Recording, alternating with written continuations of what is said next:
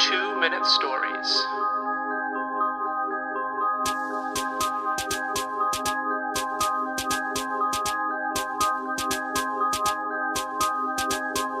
Hey there. We're going to do something a little bit different today.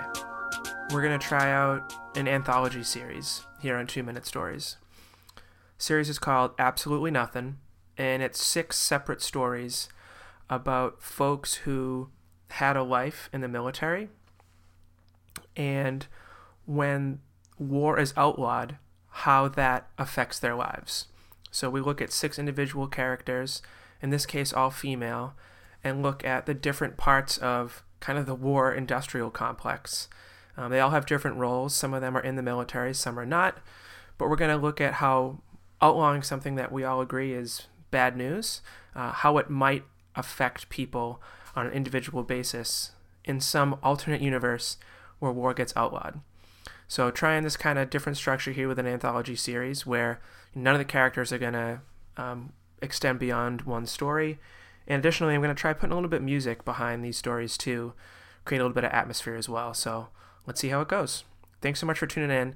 Um, this first episode of Absolutely Nothing is about a character named Charlene, and she's somebody who uh, worked for years and years as a weapons salesman. So somebody who needed war to be successful at her job. So this is episode one of Absolutely Nothing, and I hope you enjoy it.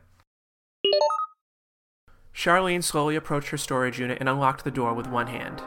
She effortlessly raised the garage style door, revealing an 8x8 room with a perimeter of wooden crates. She opened one, showing dozens of flawless black assault rifles, all now worthless. She started her small generator, which powered on a flat screen television and gaming system. The hum of the generator echoed off the metal walls. That's the sound of fun! exclaimed someone walking towards Charlene's storage unit. Charlene looked up and smiled. It was her former partner, Glenn Gunn. After a big hug, they sat down on a couch. How are you? said Glenn, and where's the rest of the crew? Charlene fumbled with a video game controller while the title screen for the game Black Ops appeared on the TV. They're on their way, replied Charlene, and I'm doing okay. She paused. I miss everyone.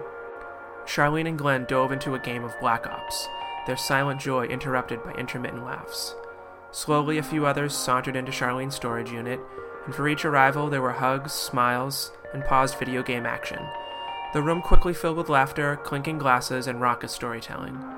Charlene took a break from playing Black Ops and spoke to the others. I was saying to Glenn earlier about how much I miss y'all. We miss you too, said a few others in unison. What's it been?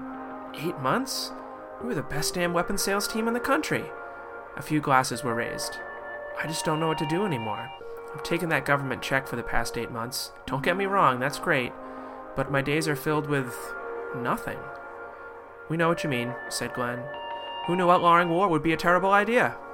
Charlene's sadness was temporarily covered up by the laughter ricocheting off the storage unit walls. What about y'all? asked Charlene. I'm all for video games and memories, but what keeps everyone else busy?